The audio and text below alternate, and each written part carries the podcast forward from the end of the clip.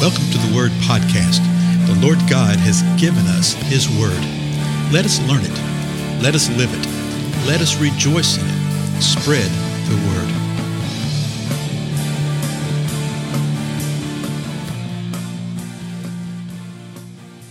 Blessings, everybody. This is Dale. Thank you so much for joining with me today on the Word Podcast. Uh, we are looking at Jesus' teaching about the kingdom of God through parables. And so there's many, many parables, and we've been checking them out and checking out their cross references. Where we are now, we're in Matthew 19. In Matthew 18, uh, Jesus, there were some parables. In Matthew 20, there's some there's a parable. I think maybe more than one. And uh, so chapter 19 lies in between. And you sort of want to get a flow of what the uh, writer of the particular gospel was saying. And sometimes I think we do ourselves harm by skipping over a chapter and picking up where the next thing occurs, because it's really important to say, okay, what's the context? What is the flow? Uh, because a lot of times the, the, gospel writer will say, well, then and because and therefore, well, we need to know what's going on. So that's what we're doing. In uh, Matthew 19, we saw in the last episode that somebody had asked Jesus a question about divorce. So I want to go back and read uh, those six verses that we've covered so far, and then hopefully finish the rest of the answer that Jesus gave about this. So Matthew chapter 19, verse 1 says this When Jesus had finished these words, he departed from Galilee and came into the region of Judea beyond the Jordan. So he had finished what we saw in chapter 18. He left and he's relocated. He's in a different geographical region now. Verse 2 large crowds followed him and he healed them there. So Jesus is healing the people who are following.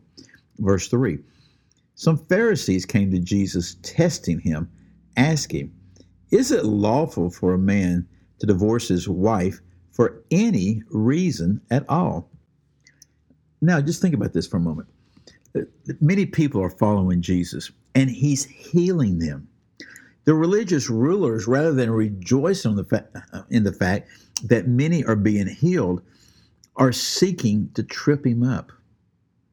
Okay? It says that they're testing him. And they test him with this question Is it lawful, according to the law of Moses, the law of God, to divorce a wife for any reason at all? Jesus answered and said, Have you not read that he who created them from the beginning made them male and female? And said, For this reason a man shall leave his father and his mother and be joined to his wife, and the two shall become one flesh. So they are no longer two, but one flesh. What therefore God has joined together, let no man separate. So Jesus dealt with their issue, okay? Uh, he, instead of coming back dealing with the divorce thing initially, he says, Don't you realize what marriage is? It's the coming together of a male and a female. This actually addresses issues of modern day religionists, okay, modern day religionists who want to believe that there's more than two sexes, who want to believe that, well, anybody can marry anybody and anything at any time. Okay, it's the same, he deals with the same thing. Also, it shows us that Jesus confirmed the word of Genesis because these passages come out of Genesis. Remember that? We talked all about that in the previous episode. So Jesus says, What God's joined together, let no man separate. He continues, verse 7. They said to Jesus, Why then did Moses command to give her a certificate of divorce and send her away? well, they're coming back now and they're starting to blame Moses for this. They say, Well, Moses commanded this. Moses commanded that we could do this. So if what you're saying is true, why did Moses say that? These religionists now had what they wanted. They thought they had Jesus trapped here. Verse 8 Jesus said to them, Because of your hardness of heart, Moses permitted you to divorce your wives. But from the beginning, it has not been this way. Whoa. Again, Jesus in their face. Again, Jesus boldly speaking the truth in love, but not backing down. Not some little milk toast kind of thing. No, no, no.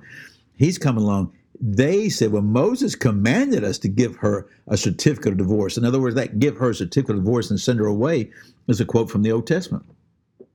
And Jesus says, no, it's because of the hardness of your heart that Moses, and here uh, when they're speaking of Moses, they're speaking of the Mosaic law, the law of Moses, the law of God that came through Moses. This law permitted you to divorce your wives. It permitted it, but it permitted because of the hardness of your heart. It wasn't a command. And then Jesus says, from the beginning, it hasn't been this way. This isn't the way that the man and woman coming together as husband and wife was designed.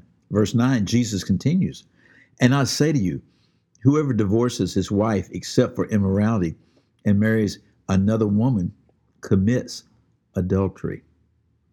And so, right here, Jesus says, if immorality is involved with this, then it's permitted. It's permitted. It's not required. It's not a commandment. And actually, in the life of believers, if husband and wife are both true believers and there's an immorality issue that has arisen, it's not this requirement that you have to divorce them. In the life of believers, what you really see, I think, as a greater requirement is that of forgiveness.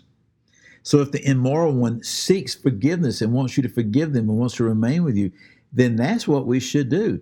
A lot of times believers view this as a get out of jail free card. Okay? That's not what's going on here. Will the Lord forgive us for immorality? Yes. Will the Lord forgive us for adultery? Yes. But the Lord is showing that there's a greater thing involved with this. So, verse 10 the disciples said to Jesus, If the relationship of the man with his wife is like this, it's better not to marry. Don't you love the disciples? It's like they were saying, uh, well, you know, if I'm stuck with her all the time, it's probably better that I just don't marry at all. uh, you, you love them because they're so like us, the way they're thinking, because they're humans, right? Jesus was saying, no, it's a heart, it's a heart issue from these religionists, and it's a heart issue with the immoral and the adulterous and the one who's wanting to divorce his wife. Forgive and move on. Verse 11, last two verses here. But Jesus said to them, Not all men can accept this statement, but only those to whom it has been given. Accept what statement? Well, what the disciples just said, if the relationship of a man with his wife is like this, it's better not to marry. the statement right here that it's better not to marry. And Jesus says, not all men can accept this statement, but only those to whom it's been given. And you say, Are you sure that's what he's talking about? Yeah, the next verse clarifies it. Verse 12, Jesus continues to speak. For there are eunuchs who have been born that way from their mother's womb. And there are eunuchs who were made eunuchs by men and there are also eunuchs who made themselves eunuchs for the sake of the kingdom of heaven. He who is able to accept this, let him accept it. Okay? And so uh, a eunuch it can be described as someone who uh, is impotent, okay?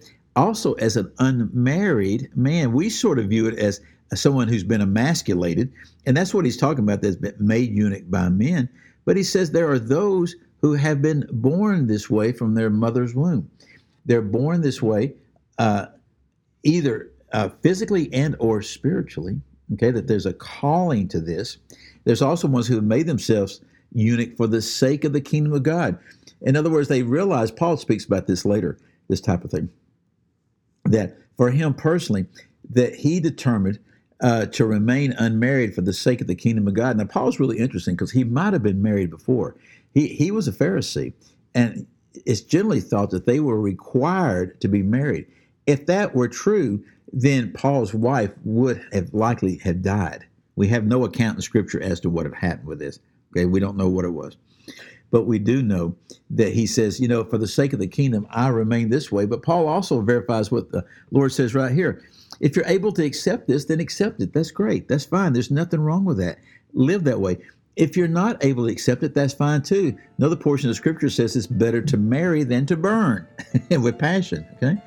And so that's fine. Both are of God. Can you imagine how this impacted the religionists? Can you imagine how it impacted the people around them? Hey, we don't have to imagine. We know how it's impacting us. Again, I'm Dale. Thank you so much for your time. We'll talk more about this later. See you then. Goodbye.